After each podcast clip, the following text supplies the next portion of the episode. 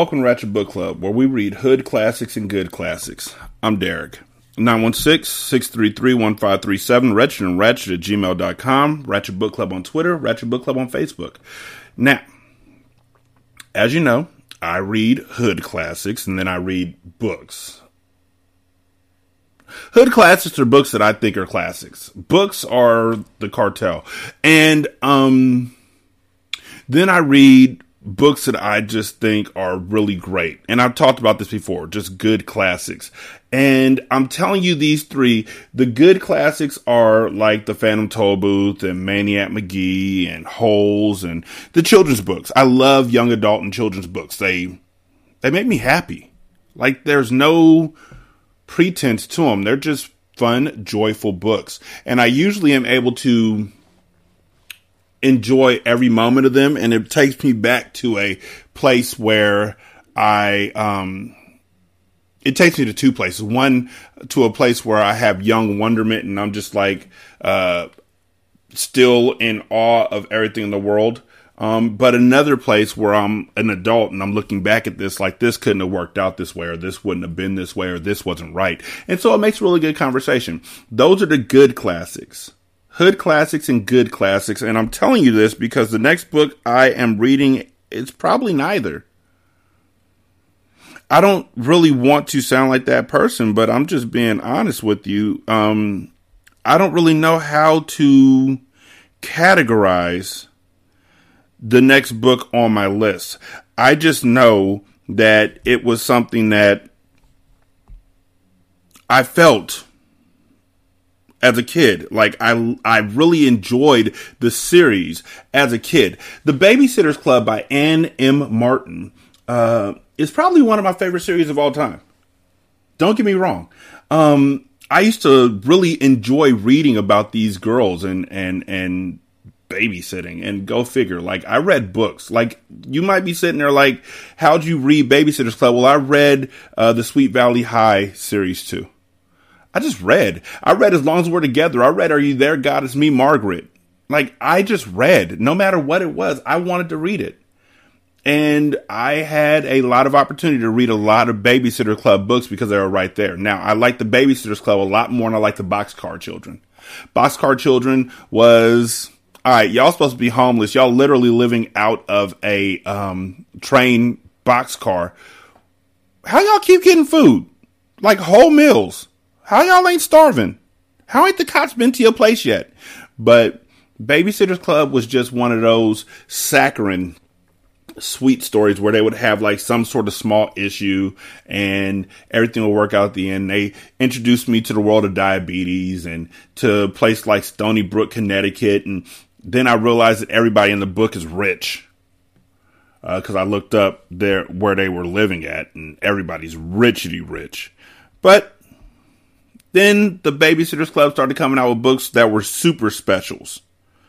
Um, and the first super special that came out was Babysitters on Board. And when I read this book, I don't even remember how I got this book. It was clearly from either my aunt or one of my cousins. Um, but when I read this book the first time, I was like, oh, that's dope. I wish I could do that. And then I read it again as an adult. And when you read it as an adult, that's when you start to figure things out. Like everything that they did in this book is impossible for a lot of people. And um, I'm trying to not cuss because it's a children's book, but can't be done by a whole lot of people. And also, this book is clearly sponsored by Disney. Okay? Okay, let's get started. Oh, and this is literally dedicated to Anissa, one of y'all listeners out there. Good people. The Babysitters Club, super special one. Because if they're all special, then the only way to make it better than that is to be super special. I never even saw a Babysitters Club special book. All I saw was they went straight to super special. Maybe the specials weren't when they created Karen and her sister or her friends. Yes, yes. The Babysitters Club books have a character named Karen. There were not cell phones around yet, but she's a snitch. Funny, huh? Babysitters on Board by Ann M. Martin. Dear Mr. and Mrs. Brewer, also known as Watson and Mom, or Daddy and Elizabeth, and Dear Mr. and Mrs. Pike, also known as Mom and Dad, this is a present from all of us. We want to say thank you for the great trip that you took us on. We all had a terrific time, the best time of our lives, and I've had the time of my life. I've never felt this way before. Never ever. We want you to know that. And we also want to remember it forever. That's why we made this book. We thought you should see for yourselves the fun we had and the things we learned. Believe us, this trip was better than any school field trip. Well, duh, it was a cruise. Like, if you compare a field trip to a cruise, we need to talk.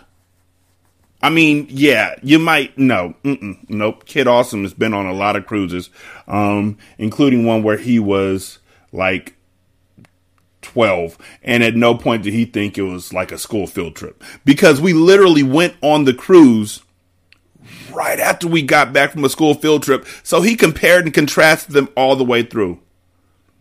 And the school field trip wasn't just a school field trip it was like a week at a campsite out here like a science campsite called Sly Park made a song while I was there called Sly Park Road. I might put it on at the end of this episode. It was pretty dope. I wrote it.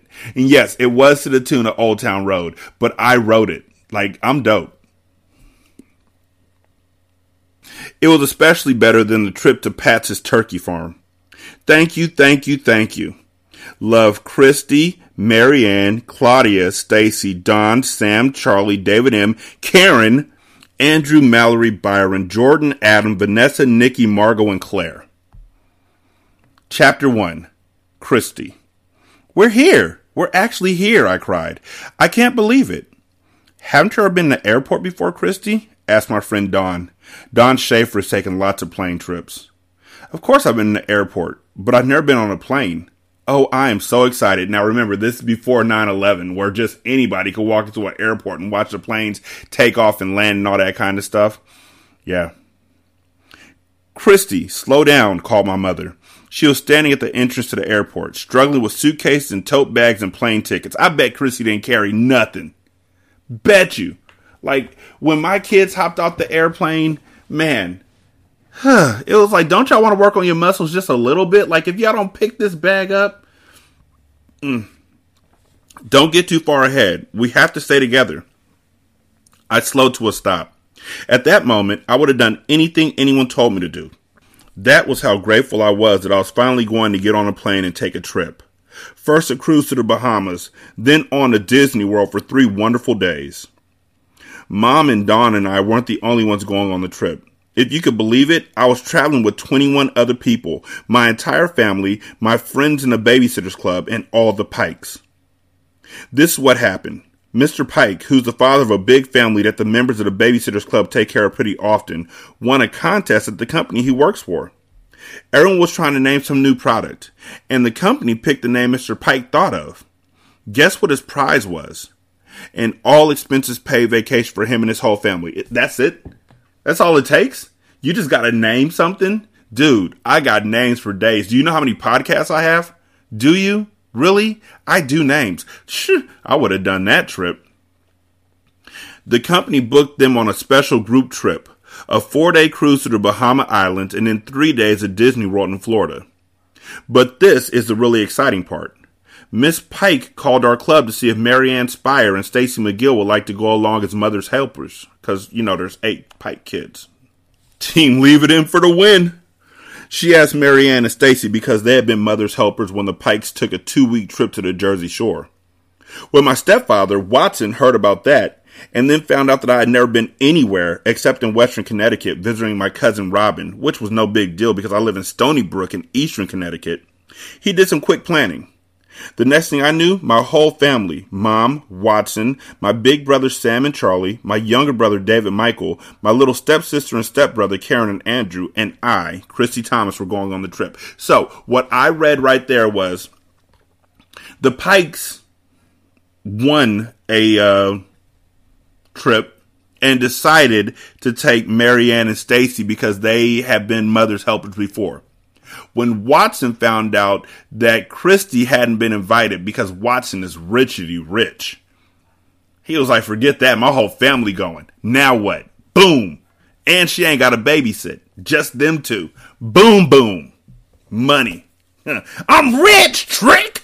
That sort of thing. And so were Claudia Kishi and Dawn Schafer, the remaining club members. They were going as our guests. Watson said he couldn't leave any members of the Babysitters Club behind. The trip was truly a dream come true. A plane to Florida, then off on a cruise, and then three days at Disney World. The Babysitters Club never had it so good. Now boarding at gate 52, flight 728. Repeat, flight 728. That's us, I cried. Isn't that us, Mom? Watson? Yes, yes, it's us, honey, my mother replied. Does everyone have everything? I think you should say, Does everyone have everybody? spoke up David Michael. I laughed. I knew just what he meant. Seated in a group of uncomfortable airport chairs were Mom, Watson, Sam, and Charlie. They're 17 and 15. Seven year old David Michael, four year old Andrew, six year old Karen, and Dawn and Claudia. Nearby were the Pikes, 11 year old Mallory, the 10 year old triplets Adam, Byron, and Jordan, 9 year old Vanessa, 8 year old Nicky, 7 year old Margo, and 5 year old Claire, plus Mr. and Mrs. Pike, and Stacey and Mary Anne. Again, team leave it in 11, 10, 9, 8, 7, and 5. Come on now. Come on now. Y'all better not have gotten a, a, room by yourselves on the ship.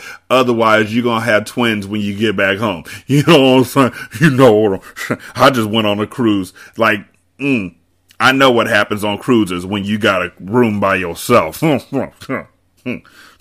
sleep. I took naps like every day. It was grand. Oh my God. I took naps. I read books. I did whatever I wanted. I mean that in all the ways. We also had a balcony. That was dope too. I began to feel nervous. I hoped we could all stay together without too much trouble. Okay, said Watson, standing up. Stay with me now because I got your plane tickets. Make sure you remember your knapsacks and cameras and purses. I patted my knapsack. I could feel my camera inside. It was brand new. Watson had bought it for me the week before. I couldn't wait to start using it. All my friends had brought their cameras along too. None of us wanted to forget anything we saw. Tell me again where our suitcases went, said Andrew worriedly. We checked them, I told him. Don't worry. Someone will put them on the plane for us. We'll get them after we land in Florida. Okay, said Andrew, but he still looked concerned. I took Andrew and Karen by the hand then, and followed Watson to a woman in uniform who checked the tickets, then smiled, and let us all walk by. We entered a long tunnel. Where are we? I asked Dawn and Claudia. They were right behind me. We're on the walkway to the plane, Dawn replied. I've been on dozens of these. It smells funny in here, said Karen, holding her nose. Like coffee, only worse. When we reached the plane, the flight attendant looked at the batch of tickets in Watson's hand again. Then we stepped inside. Hey, Andrew, David Michael, Karen, look in there, I cried, pointing. That's the cockpit. What's a crockpit? Asked Andrew. Cockpit, Karen told him witheringly. It's where the pilot sits, right, Kristy? It's where the pilot controls the plane, said David Michael. See all those instruments? he added importantly. Maybe, the flight attendant said to Andrew, Karen, and David Michael, you can look around the cockpit and meet the pilot later. Really? exclaimed David Michael. The man nodded. You might even earn your flying wings, he said mysteriously. But at the moment, said Watson, who was way ahead of us down the aisle of the plane, you're holding up traffic, so come find your seats. Whoa, I said as I took off after Watson and Mom. I didn't know planes were this big. They look so skinny from the outside. Rows of nine seats were arranged across the plane, with two aisles separating them. Two seats, five seats, then two more seats. What the heck plane is that? Where they do that at, Bob? Where where we took our flight, there were rows of six, like well, rows of three on each side, and then a walkway down the middle. And we sat on we called it the Rosa Parks flight because every time we got on the flight, we had to go to the very back. Not because our tickets were uh, situated in the back, but because you got to choose whatever seat you wanted. And by the time we got there, you know, seats were in the back. Ah, what's that fuss? Um, yeah, bathroom didn't smell bad. At least they fixed that part. Nobody blew it up. You know, saying you're going to blow up the bathroom as you walk past somebody on an airplane is frowned upon nowadays. Did not know that. Know that now. Dawn and Claudia and I sat in the middle five seats with Sam and Charlie. It would have been more fun to sit with Stacey and Mary Anne, but they were busy with the pikes. I buckled my seatbelt. Then I looked through the stuff in the pocket at the back of the seat in front of me. Emergency instructions, boring magazine, barf bag. Ew. Hey, I exclaimed a few minutes later. We're moving. And suddenly the plane was in the air and the flight had begun. Hey, Kristy, look, David Michael, who was sitting behind me, poked something between my seat and Dawn's. It's a barf bag, he exclaimed gleefully. Oh no, look at that, said Claudia, pointing across the aisle. Margo Pike is using hers. Ew, ew, ew. Poor Margo, added Dawn. Stacey said she gets car sick. I guess she gets air sick too. Soon, lunch was served.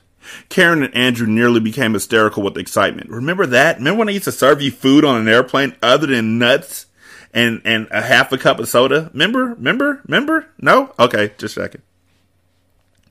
Look at all this great stuff, Karen cried. Salt packages, pepper packages, sugar packages, handy towelettes, even salad dressing. We better save everything, Andrew. You never know when we might need it. Take my stuff, I told her, handing my packets back to them. And mine, added Dawn, Claudia, Sam, and Charlie.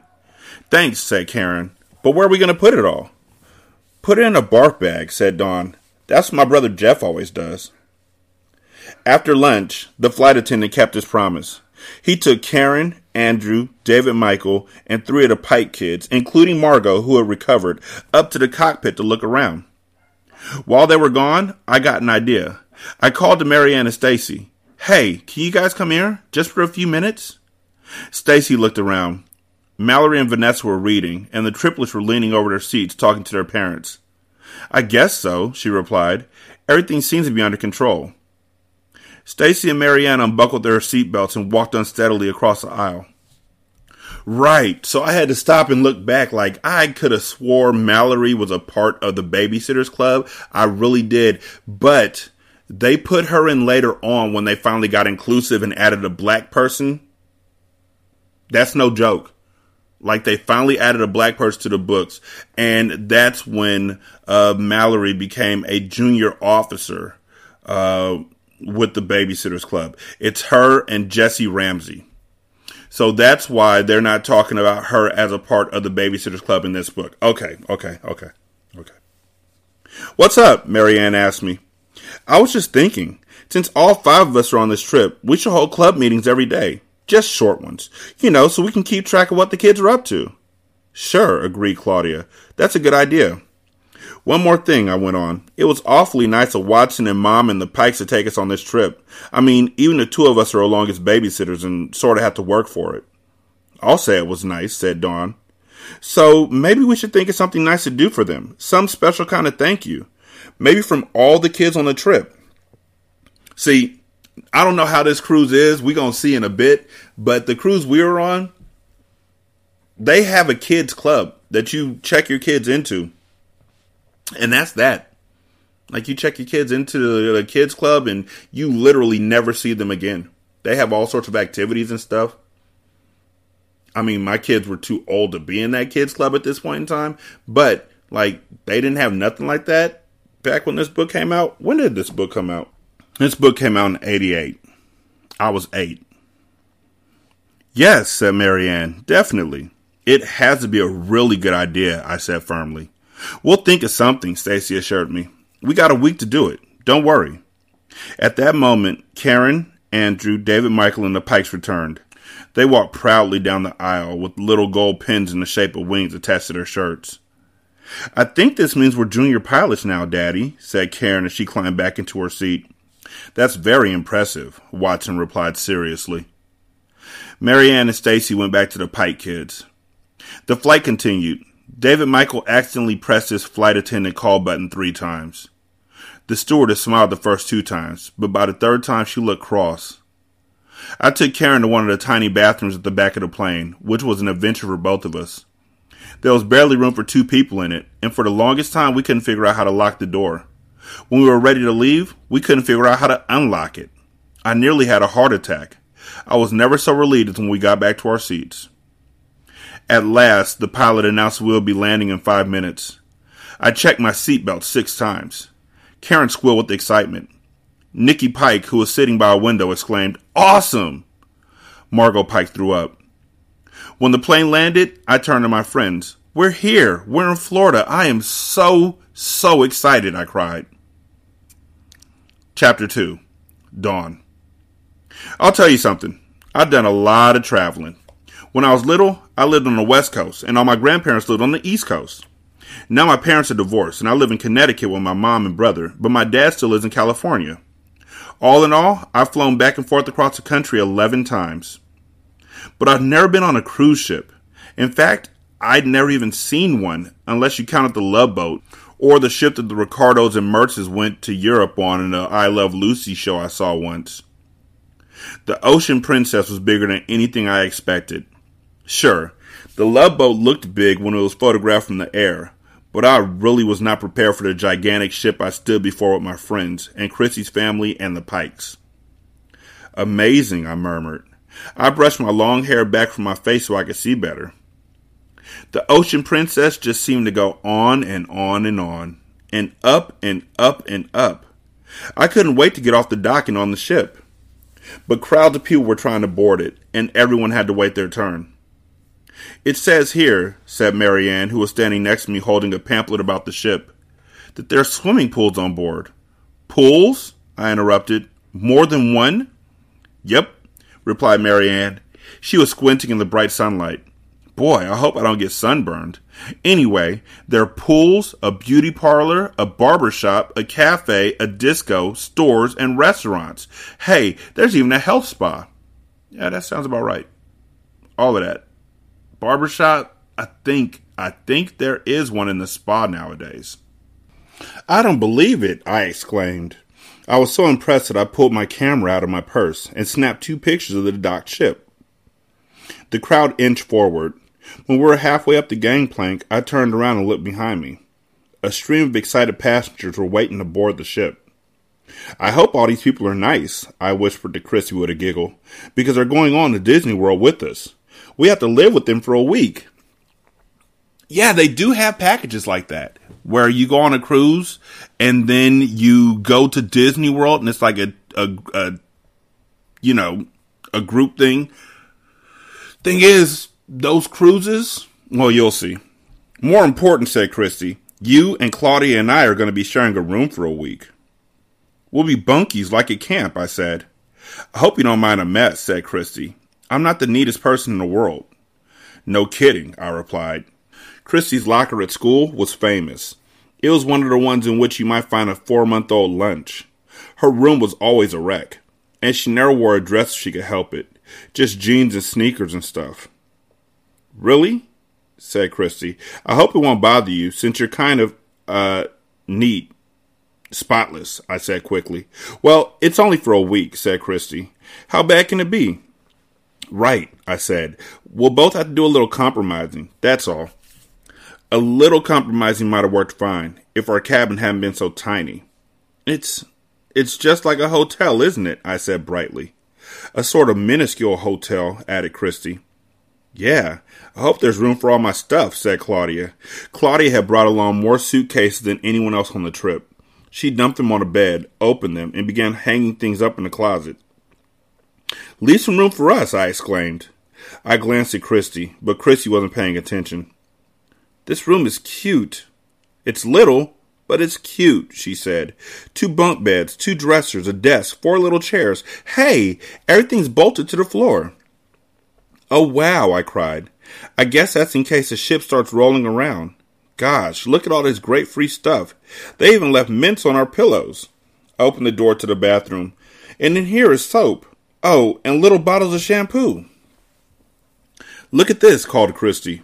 Four new decks of playing cards with the Ocean Princess on the backs.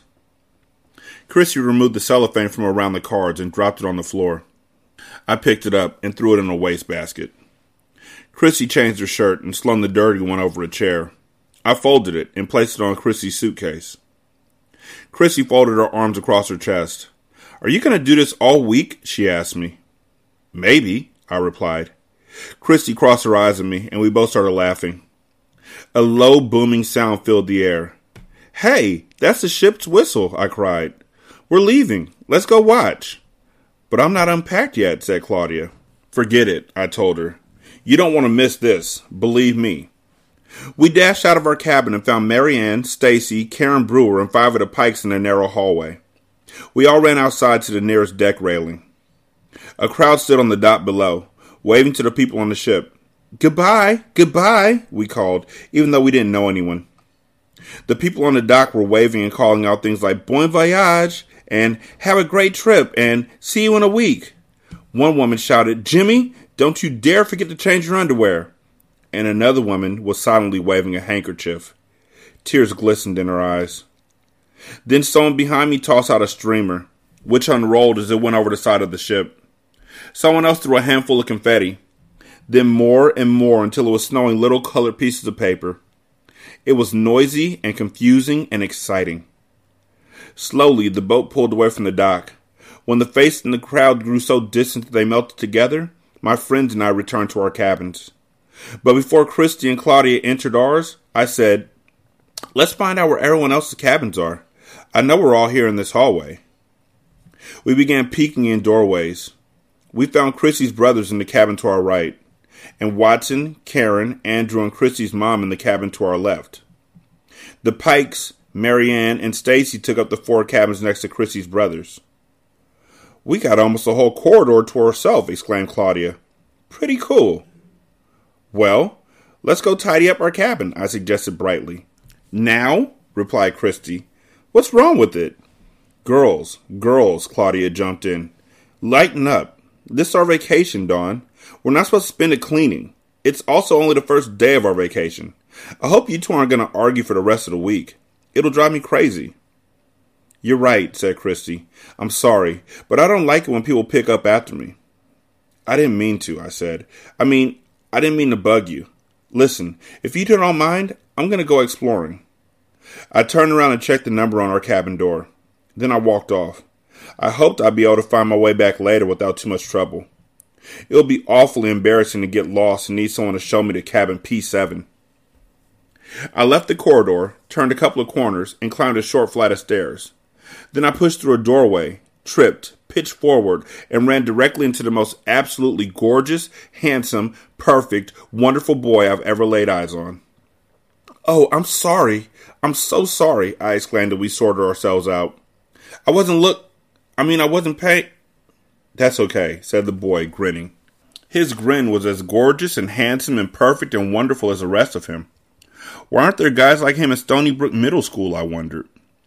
The boy's eyes were a deep brown, and they searched mine intently, as though, maybe, he could read my thoughts if he concentrated hard enough. His teeth, which I had noticed when he smiled, were even, except for the space between the top two middle ones. The space was cute.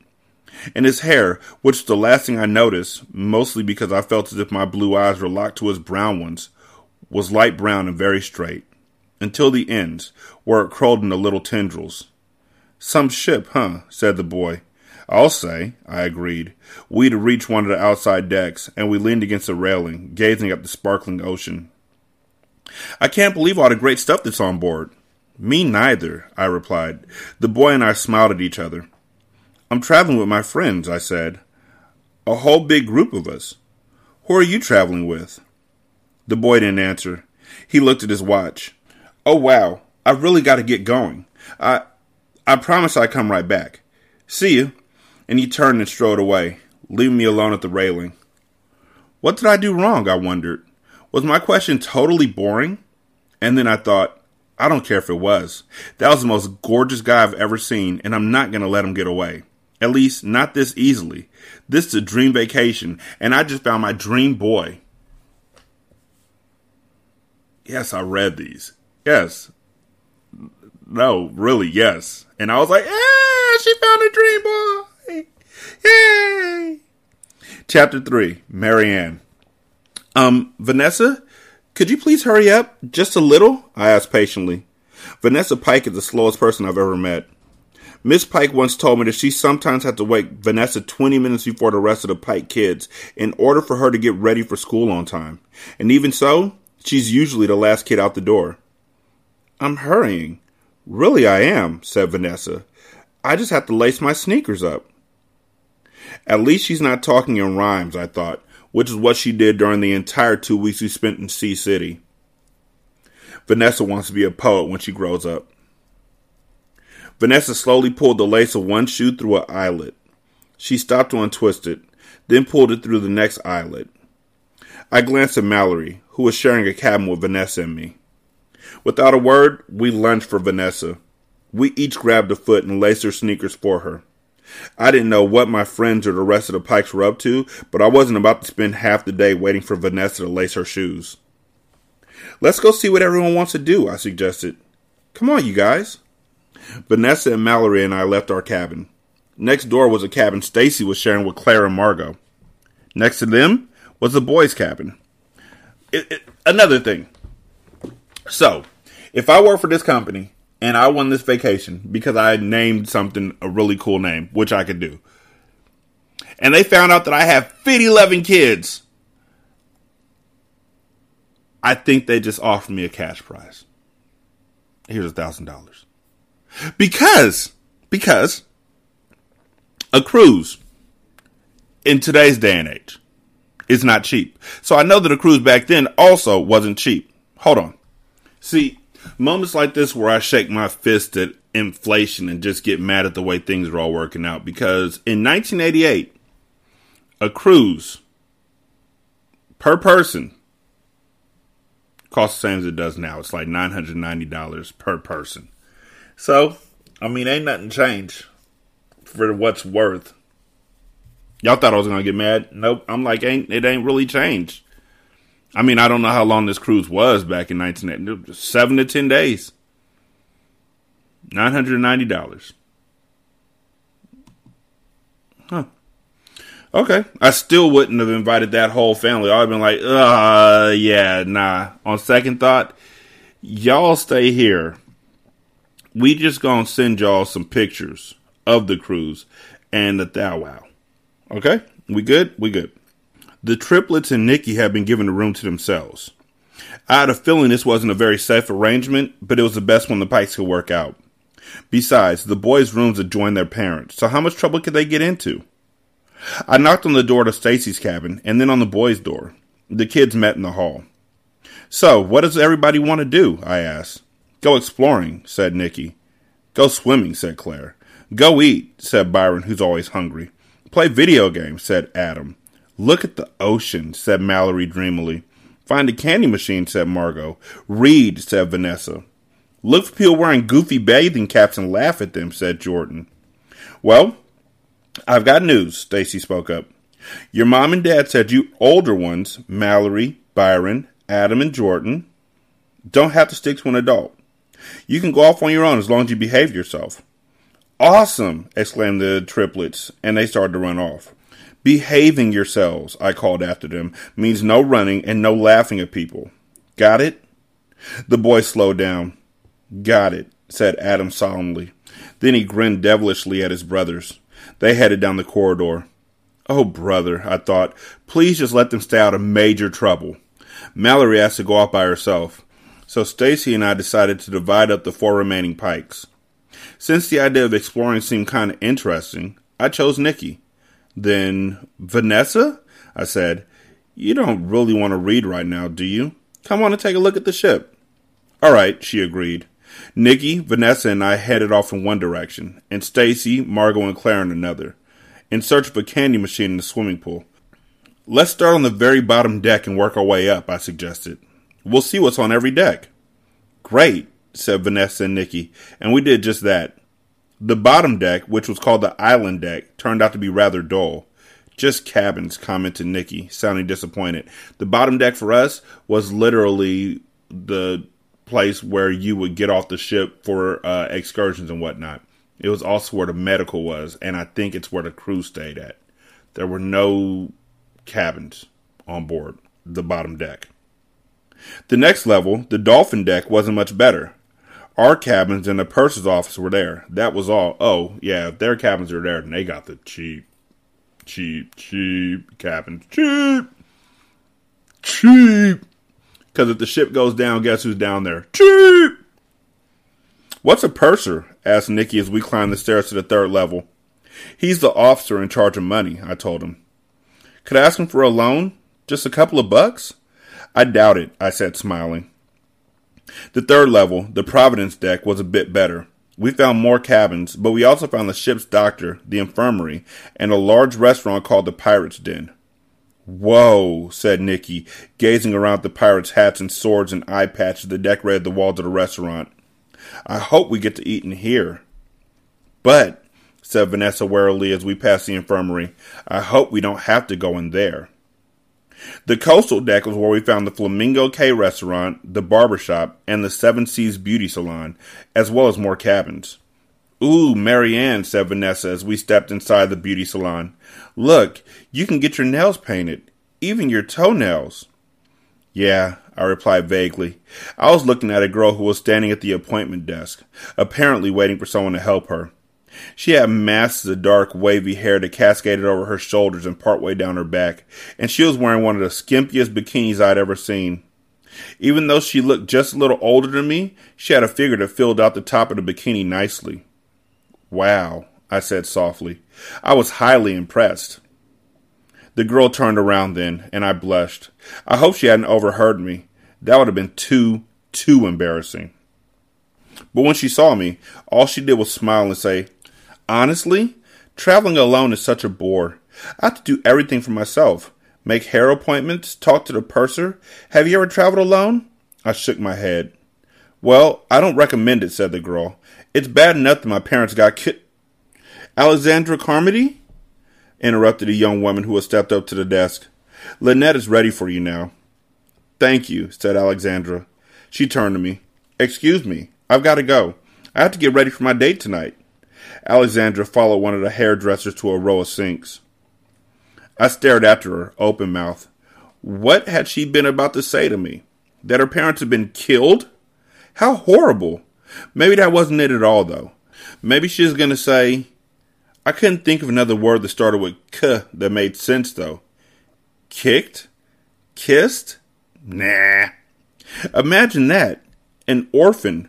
Plus, she was so sophisticated. I could never, I decided, never in a million billion years be as sophisticated as Alexandra Carmody. Alexandra was even more sophisticated than Stacey or Claudia. Mary Anne? Nicky was tugging at my hand. Come on, he said. This is boring. Let's go. We continued our explorations. On the tropical deck, we found a stage and a theater for live productions, a casino with slot machines, for adults only, I noticed sadly, a room full of video games. Awesome! exclaimed both Vanessa and Nicky. A lounge, a pub, and a little restaurant called the Moonlight Cafe. This is my favorite deck so far, announced Vanessa, and I had to agree. I'm not going to say which is my favorite until I've seen them all, said Nicky wisely. And after we had toured the sixth level, the Moon Dance deck, he said, Well, this sure isn't my favorite. The Moon Dance deck contained only luxury cabins, the children's recreation room, and a children's pool. Baby stuff, Nicky scoffed as we passed the kids' area. But he perked up on the Starlight deck. We found another cafe, two fancy swimming pools, an ice cream parlor, a disco, a teen center, a bar, and, best of all, a movie theater. Presents 10 movies a day, I read on the sign outside the theater.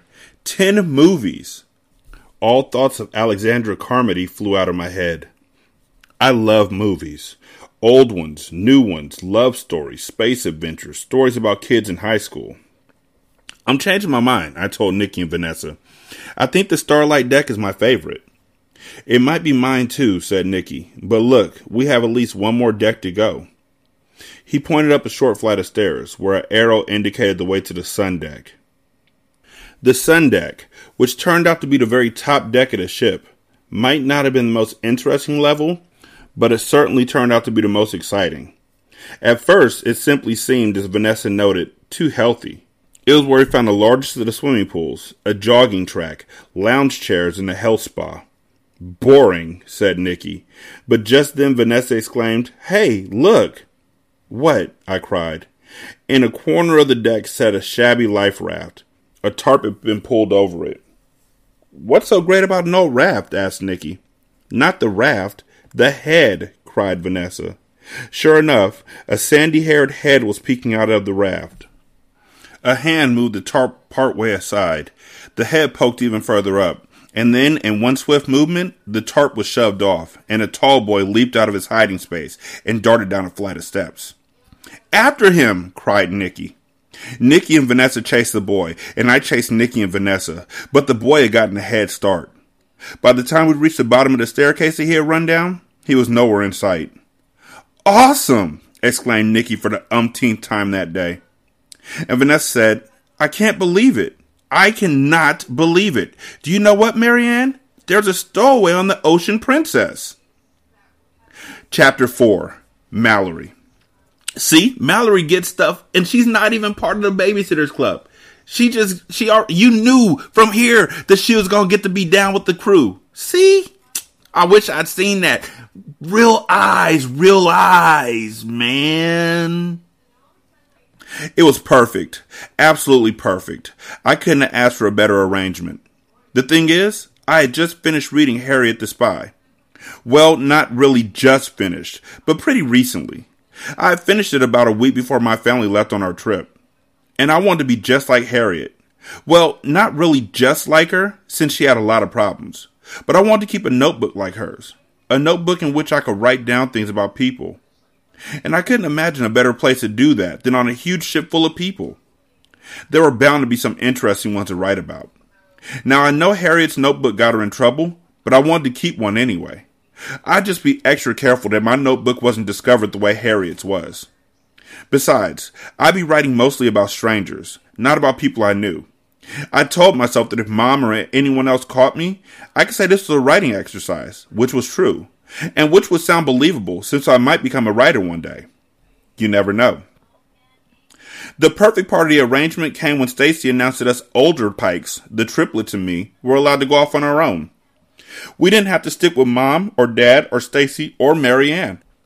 Not that I don't like them, and not that Stacey and Mary Anne aren't a lot of fun, but it sure was going to be easier to spy and to write in my notebook if I could look around the ship alone. So after the triplets ran off, with big plans to go find people wearing goofy bathing caps and laugh at them, I started to go off too. Don't you want to come exploring with Nicky and Vanessa and me? asked Mary Anne. I did. I really did but not as much as I wanted to go spying. Thanks, I said, but I'll look around by myself. I rolled my eyes, trying to make Mary Anne think I had had it up to here with Vanessa, and Mary Anne grinned. Then I pretended to leave. I walked away, but after I had rounded a corner, I hid behind a door until I seen Mary Anne go off in one direction with Nicky and Vanessa, and Stacey go off in the other with Margo and Claire. Then I ducked back into the cabin I was sharing with Vanessa and Mary Anne. I rummaged around in my suitcase until I found the new spying book I had bought three days ago. It was a spiral notebook with a shiny green cover. As a precaution, I'd written Our Trip, a daily diary across the front. That was something that sounded fairly boring, should the book happen to fall into the wrong hands. Not that I'd be careless enough to leave the diary where someone might find it. I grabbed a pen out of my purse and was ready to go. But where? The ship was huge. I'd seen a diagram of it showing where the shops and restaurants and swimming pools and everything were. There were eight decks on the ship, from the island deck on the bottom to the sun deck on the top. At least I wouldn't have to worry much about running into my brothers and sisters. If you wanted to, you could probably get lost on the Ocean Princess. I decided to start my spying right where I was, on the dolphin deck. But all I found were cabins, cabins, and more cabins. No people. No interesting people anyway. Maybe I needed an interesting deck in order to find interesting people. I made my way up to the tropical deck. That was the level with the theater, a casino, a video games room, and some restaurants and stuff. My luck up there was much better. Trying to look inconspicuous, I settled myself on a lounge chair on the veranda that wound around the deck. Almost the first person who walked towards me was a girl about Stacey and Mary Anne's age, or maybe a little older, with long, dark, wavy hair. She was wearing the teeniest bikini you can imagine, and she looked as sophisticated as if she had just stepped out of a fancy penthouse apartment in New York City. She paused to look at the ocean, and soon a cute boy paused next to her. He smiled at her in this sort of coy way. Gosh, maybe something like that will happen to me someday. Great view, said the boy. Look, you can still see land. The girl yawned. It is great, I guess. It's just that it's no big deal. I mean, for me. I live down here. Darn. So she wasn't a New Yorker after all. Well, the girl went on, I live here when I'm not making movies. You're an actress? said the boy. Wow. He took the girl by her elbow and they sauntered off together. I wrote furiously, trying to get down everything I had heard. When I was finished, the boy and girl were gone, but I stayed right where I was, like a fisherman who's caught a trout and decides he's found a lucky spot on the riverbank. A few people strolled by me on the veranda, no one out of the ordinary. Then this old man came by. The thing that made me notice him was that he just looked so sad. He leaned against a railing and stared out at the water. I knew he was thinking of something else, and that the something, whatever it was, made him feel just awful. I was right in the middle of inventing a tragic past for the man when I caught sight of Kristy and Claudia. Oh no! I didn't want them to see me, but it was too late to get up and hide. I scrunched myself against the back of the lounge chair and bent over as far as I could. At least they wouldn't be able to see my face. They walked right by, and I could tell that, like the man, they weren't really seeing the ocean or anything else. They were very caught up in their conversation. I know I'm a slob, Kristy was saying, but why should it matter to Dawn? Can't she ignore it? I don't know, Claudia replied. Why don't? Excuse me, said a third voice, and I dared to look up. The old man had stopped Kristy and Claudia. Do you have the time? he asked them. Sure, replied Kristy. It's 345. Thank you, said the man. You're welcome. Kristy smiled at him, and she and Claudia walked on. I left the veranda then. It might have been a good fishing hole, but I was too exposed there. I found a flight of stairs and walked up one level to the moon dance deck. At first, it didn't seem like much. Just a children's recreation area and pools, and more cabins. But after I walked by a cabin with its door open, I realized they weren't just any cabins. They were luxury cabins. Huge. I decided to wander through those corridors for a while. Maybe I see the sophisticated girl again. If she was a big time actress, she probably had a luxury cabin. I didn't see her. What I did see was more interesting than the girl, more sad than the old man, and very curious. I turned a corner, and coming towards me down the hall was a woman pushing a little boy in an impossibly small wheelchair. We're almost there, Mark, she was saying. Just wait till you see our room. I can't wait, Mom, exclaimed Mark, but I could tell he wasn't feeling as excited as he wanted his parents to think he was. I know because I've done that with my parents. Sometimes you have to protect parents and their feelings. I stepped aside and sort of flattened myself against the wall to let them go by, but it wasn't necessary. The woman stopped when they were a few yards away from me and entered one of the cabins. This is it, she announced, steering Mark into the room. I didn't hear Mark's reply. That was because I was too busy noticing, for the first time, who and what had been between Mark and his mother. The first person was one of the ship's stewards, wheeling a huge oxygen tank. He was followed by another steward with a second tank, and he was followed by a well dressed man, Mark's father, carrying a black box labeled Medication, Refrigerate. They all disappeared into the cabin with Mark and his mother, and the door closed behind them. Wow, what was that all about? I barely had time to scribble a few notes about Mark in my spying book before someone else came through the corridor, and when I saw him, I nearly passed out. The guy was about 20 years old with thick red hair.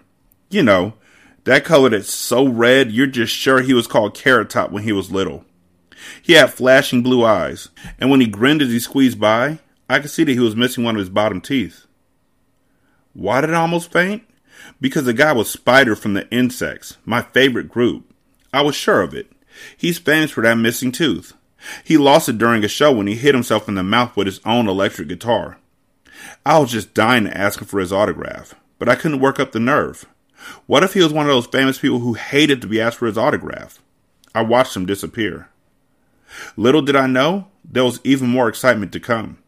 I had barely recovered from my spider sighting when I stepped onto the deck for some fresh air, and what should I see but a sandy haired boy who climbed out of a huge pile of coiled rope, looked cautiously in all directions, and then ran through a corridor into the ship. A stowaway, I wrote in my notebook. I think there's a stowaway on board the Ocean Princess. It was almost too much to take. What an afternoon I'd had. Spider, a stowaway, and all those other people. I decided to keep my notebook with me at all times if possible. I'd have to figure out some ways to hide it in my clothing. This was going to be one exciting voyage, and I didn't want to miss a thing. 916 633 1537, Wretched and Ratchet at gmail.com, Ratchet Book Club on Twitter, Ratchet Book Club on Facebook. Leave a review on Spotify. All you got to do is tap the button underneath the show's name. Uh, leave a review on Podchaser, copy and paste that into Apple Podcasts, and then copy and paste that into Good Pods. Thank you to everybody who's been checking us out on Good Pods and also on Podchaser. I greatly do appreciate it. Uh, you can also donate to the show at patreon.com slash single simulcast, uh, buymeacoffee.com slash sscast, and on the Good Pods app, there's a tip jar. Thank y'all so much for listening. I greatly appreciate it. Y'all be good. I'm going to holler at you later. Peace.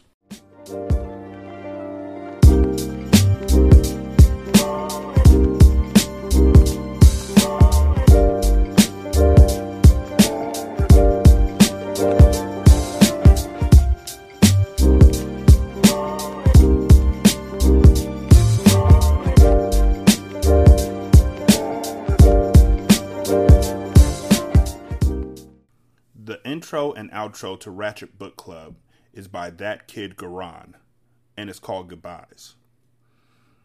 You can email him at tkgbeats94 at gmail.com for more information on how to lease this beat. This is Single Simulcast.